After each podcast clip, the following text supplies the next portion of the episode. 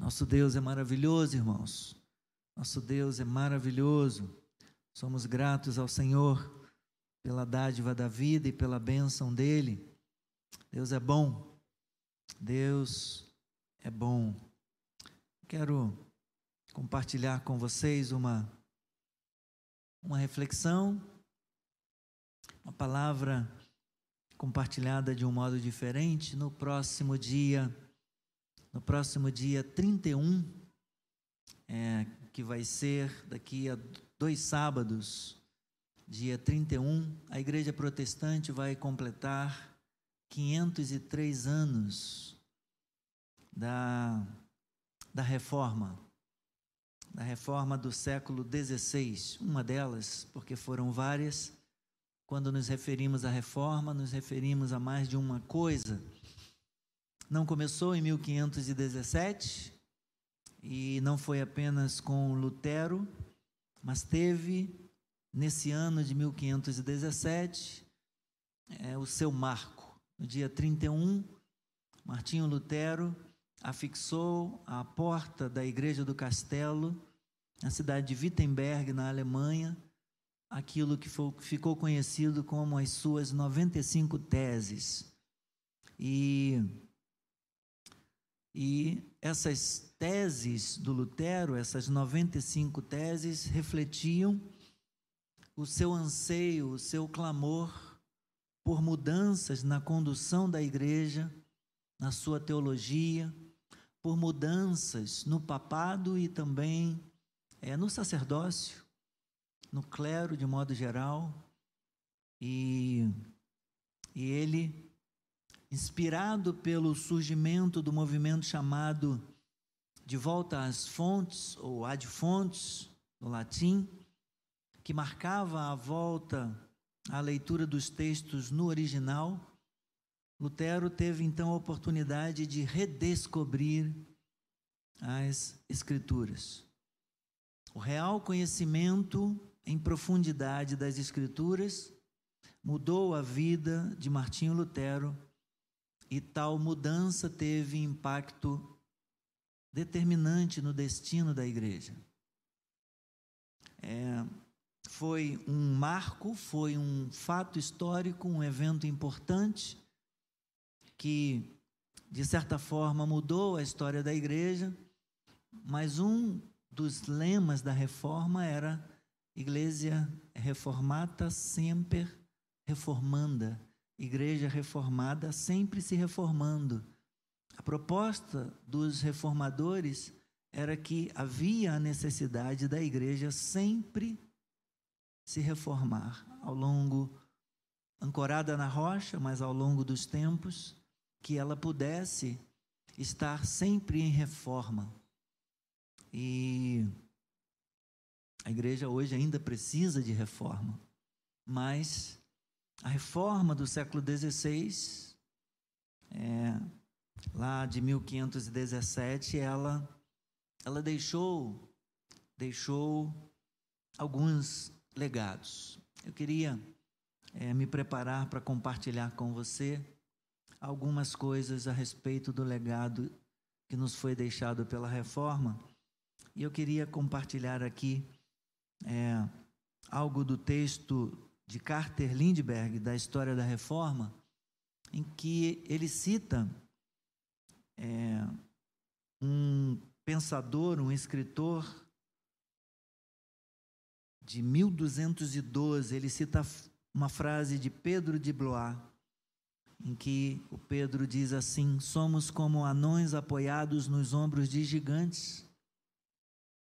Graças a eles enxergamos mais longe Ocupando-nos com tratados escritos pelos antigos, selecionamos seu melhor pensamento, enterrado pelo tempo e pela negligência humana, e o ressuscitamos, por assim dizer, da morte para uma nova vida. Pedro de Blois escreveu esse aforismo. Um aforismo é um, é um pensamento é uma sentença curta, é um resumo, né, uma ideia transmitida numa sentença breve, numa sentença curta. Então ele escreveu esse aforismo famoso quase exatamente três séculos antes de as 95 teses do Martinho Lutero sacudirem a Europa. Um certo estudo importante é, concluiu que a historiografia da reforma é uma janela para o Ocidente, um ponto de acesso importante ao desenvolvimento da mente ocidental dos últimos cinco séculos. De modo incontestável, a reforma mostrou-se um gigante dentre os movimentos internacionais dos tempos modernos. Apoiados nos ombros da reforma, nós conseguimos olhar com mais profundidade para ambas as direções. Nós podemos sondar tanto o mundo medieval, lá atrás, quanto o mundo contemporâneo, quanto o nosso tempo. A história nos oferece um horizonte com o qual nós vemos não apenas o passado, mas também o presente e o futuro. O filósofo Hans George Gadamer, ele afirmou que indivíduos sem horizontes sobrevalorizam o presente, enquanto aqueles que os têm são capazes de perceber o significado relativo do que está perto e longe daquilo que é grande e pequeno. Ter um horizonte quer dizer aprender a olhar além do que está ao nosso alcance, não com o fim de ignorar acontecimentos, mas para vê-los melhor, isto é, dentro de um todo maior e em sua proporção verdadeira. Em outras palavras, como na navegação, Fatos distantes são mais eficientes na história do que fatos próximos, no sentido de nos dar um posicionamento mais preciso. Mesmo marinheiros inexperientes sabem que é tolice navegar se fixando na própria proa, em vez de fazê-lo olhando para as estrelas ou para a terra firme. A reforma nos ajuda a ver mais longe. A reforma nos ajuda a olhar além da proa do nosso barquinho, do nosso navio. A, a, a reforma nos ajuda a conduzir a nossa viagem de modo mais seguro, é, aprendendo com os gigantes do passado, aprendendo com o legado que eles que eles nos deixam. É, a reforma que teve início em 1517, ela marcou profundamente a história do cristianismo. E os ensinos da reforma foram, em suas distintas expressões, eles foram resumidos e deixados para nós de forma resumida nos seguintes pilares conhecidos como os cinco solas. Sola gratia, somente a graça, o sola fide, somente a fé, o sola escritura, somente a escritura, o solo Christus, somente Cristo, e só lhe deu glória, glória somente a Deus. Eu queria rapidamente lembrar esses legados com você, com base nas, nas Escrituras, de modo que eu não vou oferecer um único texto bíblico nessa noite, mais de um, e você pode abrir a Escritura se desejar, ou pode apenas confiar no texto que eu estou compartilhando, mas pode também abrir à medida que eu compartilhar. Vamos começar com Romanos capítulo 3, versículo 24. Esse texto que fala sobre uma das doutrinas da fé cristã, que é a justificação. Nós já cantamos, já falamos dela aqui hoje num dos nossos louvores. Nós fomos justificados. O apóstolo Paulo, escrevendo aos Romanos, no capítulo 3, depois de afirmar que todos pecaram, tanto os judeus quanto os gentios, que toda a humanidade pecou e carece da glória de Deus, ele vai defender a justificação, ele vai falar da obra que Deus realizou mediante Cristo, trazendo a solução para o problema do pecado, trazendo o remédio para, para o pecado. Falando então em 3,24, sendo justificados gratuitamente por Sua graça, mediante a redenção que há em Cristo Jesus. Nós fomos justificados nós fomos justificados pela, pela, pela graça, mediante a fé, é através da redenção que há em Cristo Jesus. Em Efésios, no capítulo 2, nós vamos encontrar o apóstolo Paulo falando, capítulo 2, 8 a 9, porque pela graça sois salvos, mediante a fé, e isto não vem de vós, não vem de vocês, é dom de Deus, não de obras, para que ninguém se glorie. A aliança da graça é superior à aliança das obras. A aliança da graça supera a aliança de obras, porque Deus graciosamente acrescenta, porque Deus atribui, porque Deus acredita os méritos de Jesus Cristo na nossa conta. Ele deposita, nós somos devedores, porque o pecado é visto como uma dívida diante de Deus, nós somos devedores. Mas o Senhor, na nossa conta devedora, na nossa conta no vermelho, porque todos nós somos pecadores também, assim como toda a humanidade, Deus acredita, Ele acrescenta os méritos de Cristo na nossa conta, atribui crédito na nossa conta e agora nós vivemos pela graça, nós vivemos agora do saldo. O Senhor paga nosso, a nossa dívida, quita a nossa dívida e deixa-nos com saldo na conta por causa dos méritos de Cristo. Deus é maravilhoso, o Senhor é gracioso e nós bendizemos ao Senhor. Salvação é pela graça, somente pela graça, mediante a fé, somente. Glória a Deus. Esse é o sola gratia, o so, somente a graça. O próximo, o segundo dos solas, o sola fide, somente a fé. Romanos capítulo 3, versículo 28. Na sequência, o apóstolo Paulo então conclui: Concluímos, pois, o que que ele conclui? Que o homem é justificado pela fé, independentemente das obras a justificação é pela fé. Nós cremos em Cristo, assim como aconteceu com Abraão, e Abraão é pai daqueles que creem. Da mesma forma, lá no Antigo Testamento, desde Gênesis, a palavra afirma que Deus, porque Abraão creu, isso lhe foi imputado por justiça, foi pela fé, sempre foi pela fé, desde o início. Então, Paulo conclui que o homem é justificado pela fé, independentemente daquilo que ele faz, independentemente das obras que realiza, das obras da lei.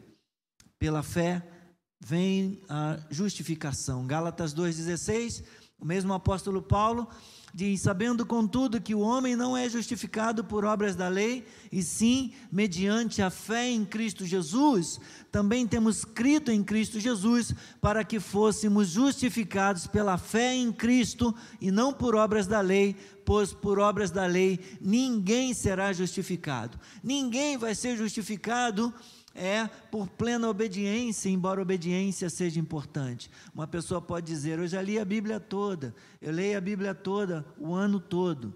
Todo ano eu leio a Bíblia completa, de capa a capa, de Gênesis a Apocalipse.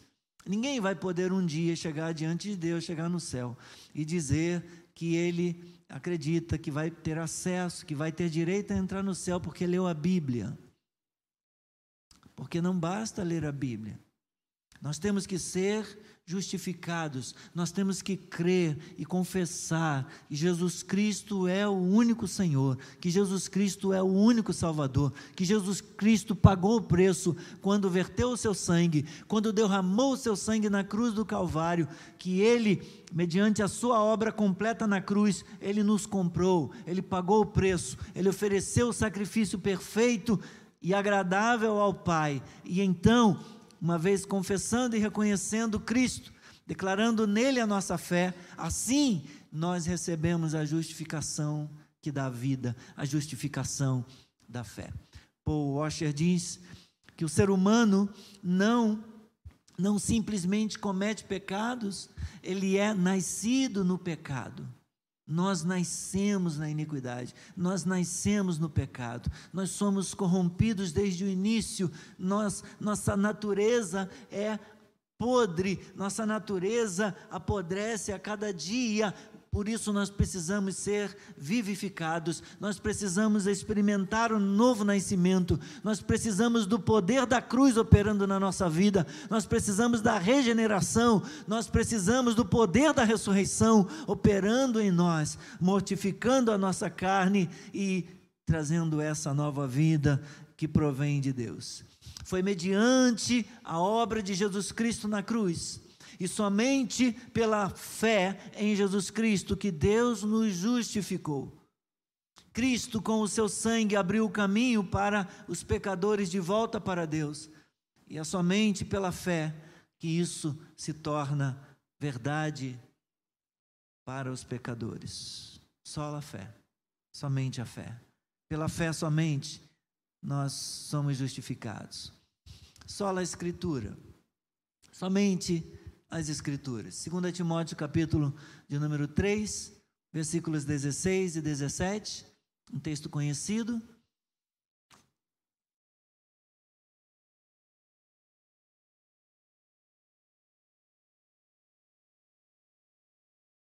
Numa igreja com o clero corrompido, uma igreja politizada e corrompida, pela política, em que os papas negociavam, negociavam com os príncipes, é, os príncipes eleitores davam áreas, davam terras para eles, e em troca de voto, quando chegava o momento da escolha, da eleição do Papa, a igreja corrompida, defendendo todo tipo de negociata, todo tipo de coisa, como venda de indulgências, como veneração de relíquias, para que as pessoas pudessem, em troca de dinheiro, pudessem comprar o perdão e a salvação. Você poderia comprar comprar o perdão por um ano e a liberdade de não precisar ir à missa, de não precisar estar na igreja, ficar um ano inteiro sem ir, a, sem ir à igreja, apenas comprando é, relíquias, apenas comprando indulgências, comprando perdão e venerando indulgências. Os reformadores se puseram de pé, de modo especial em, em 1517, Martinho Lutero, para dizer que só a Escritura basta, que só a Escritura é suficiente. A Escritura é suficiente. Toda a Escritura, como diz Paulo escrevendo em sua segunda carta a Timóteo, capítulo 3, versículos 16 e 17. Toda a Escritura é inspirada por Deus e útil para o ensino, para a repreensão, para a correção, para a educação na justiça, a fim de que o homem de Deus seja perfeito e perfeitamente habilitado para toda boa obra. O apóstolo Paulo vai dizer na sua primeira carta, no capítulo 1, nos versículos 23 a 25: Pois fostes regenerados não de semente corruptível, mas de incorruptível, mediante a palavra de Deus, a qual vive e é permanente. Prossegue Pedro, pois toda a carne é como a erva, e toda a sua glória é como a flor da erva seca-se a erva e cai a sua flor, a palavra do Senhor, porém, permanece eternamente. Ora, esta é a palavra que vos foi evangelizada.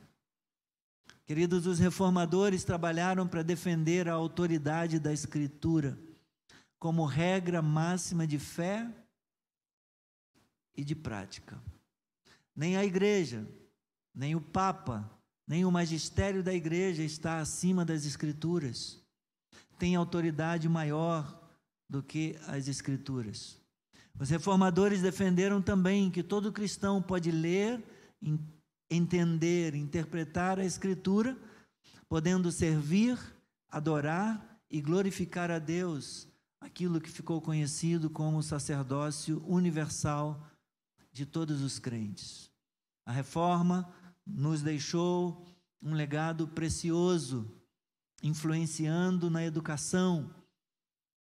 Martinho Lutero é, traduziu o Evangelho, os Evangelhos para a língua alemã, o idioma alemão, permitindo que as pessoas pudessem ter acesso à leitura, à alfabetização. Ele defendeu e deu-se início na Alemanha o ensino o ensino gratuito, de modo que não apenas os nobres, que não apenas os ricos, que não apenas os príncipes e os seus parentes pudessem ter formação acadêmica, pudessem ter educação formal, mas que todas as pessoas, inclusive os pobres também, eles pudessem ter acesso à formação e então todo alemão, todo cidadão alemão pôde aprender a ler através é, da leitura da Bíblia, através da leitura dos evangelhos. Em três meses, quando esteve é, sob custódia no castelo de Wartburg, ele traduziu em três meses os evangelhos para o idioma alemão. Depois, com a ajuda do seu amigo Felipe Melanchthon e outros teólogos, eles trabalharam na tradução um pouco mais demorada do Antigo Testamento. É, na verdade, foi a tradução do Novo Testamento, não só os evangelhos, mas a tradução do Novo Testamento em três meses. E depois Felipe Melanchthon trabalhou na tradução do Antigo Testamento para o idioma alemão. Nós temos muito hoje no Ocidente, da liberdade que temos no Ocidente, do direito de voto, da possibilidade na democracia de que qualquer cidadão pode vir a se tornar presidente é, do nosso país, nós devemos isso ao legado da reforma do século XVI, da reforma de Martinho Lutero. Ainda falando sobre sola escritura, Roma reivindicava o magistério de natureza única, pelo qual eles diziam que somente a igreja podia interpretar adequadamente as escrituras. Os reformadores protestaram e defenderam que todo cristão genuinamente nascido de novo pode ser iluminado pelo Espírito Santo para compreender a mensagem da palavra de Deus por meio do seu estudo. O que não significa dizer que o estudo individual seja a única maneira do cristão aprender. A igreja ainda tem grande importância no plano de Deus para promover ensino, para promover instrução aos fiéis, para permitir que a gente possa, em sala de aula, aprender juntamente com outros.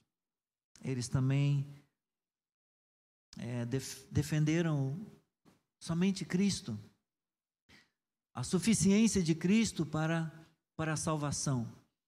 João 14, versículo 6, respondeu-lhe Jesus para falando para Tomé.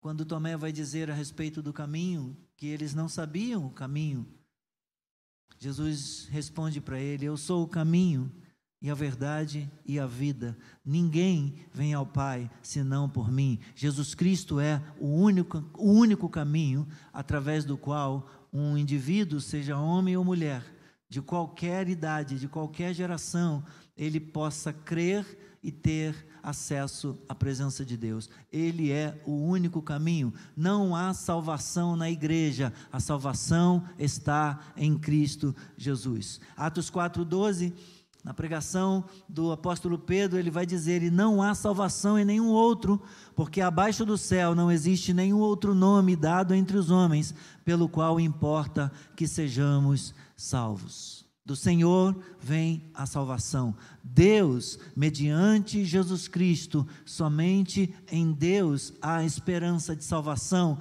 e Deus escolheu salvar os pecadores mediante a obra de Jesus Cristo na cruz, mediante a morte do seu filho na cruz.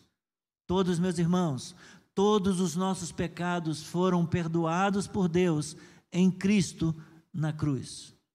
A cruz foi a maneira justa que Deus escolheu para justificar os injustos. Nós somos pecadores, nós somos injustos, mas a cruz é a maneira justa de Deus justificar o injusto. Louvado seja o nome do Senhor.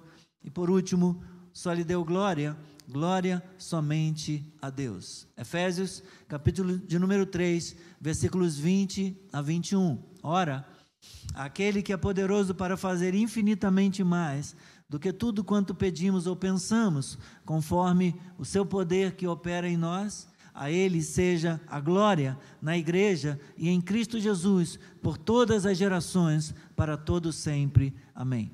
Apocalipse, ainda, capítulo 5, versículo 13, palavras do apóstolo João: Então ouvi que toda criatura que há no céu e sobre a terra, debaixo da terra e sobre o mar, e tudo o que neles há, estava dizendo àquele que está sentado no trono e ao Cordeiro, seja o louvor e a honra e a glória e o domínio pelos séculos dos séculos. Amém. Bendito seja o Senhor, bendito seja Deus. Toda honra, toda glória, todo louvor, toda adoração seja dada a Deus. Jesus Cristo, meus irmãos, é a suprema revelação de Deus. Conhecimento de Deus vem por meio de Cristo, que é a palavra viva. Todas as coisas foram criadas para trazer glória, louvor e honra para Deus, mediante Jesus Cristo, nosso Senhor. Que o Senhor seja engrandecido, que o Senhor seja glorificado, que o Senhor seja, que o Senhor seja louvado. Graças a Deus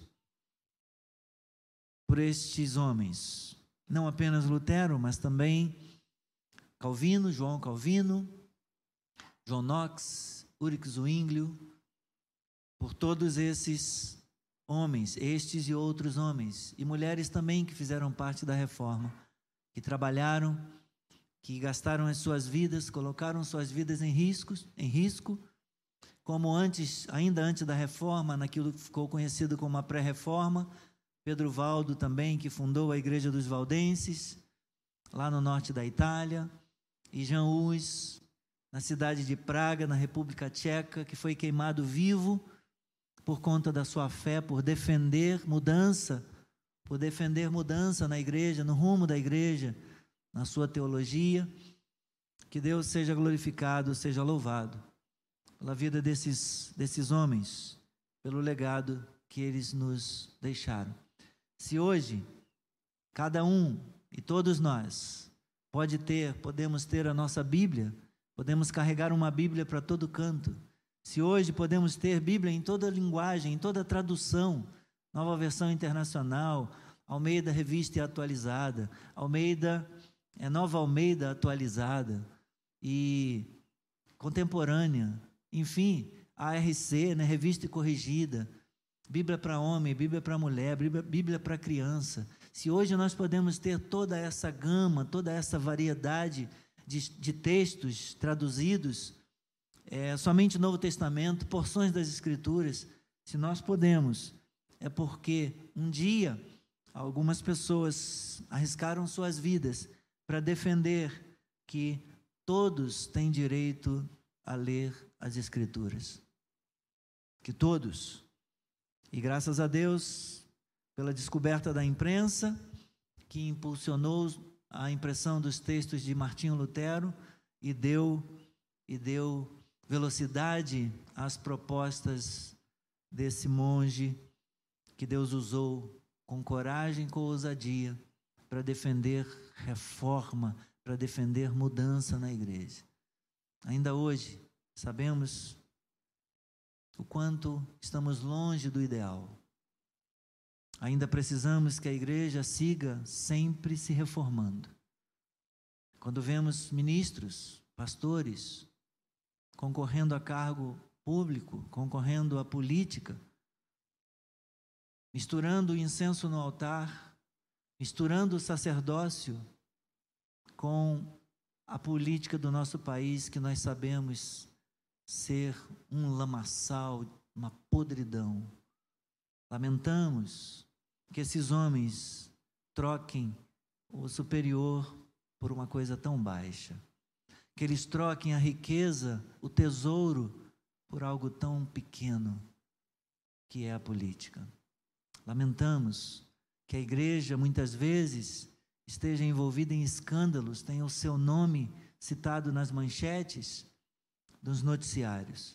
Lamentamos por ver tamanha corrupção nos anais da igreja, nos corredores da igreja, melhor dizendo. Precisamos orar.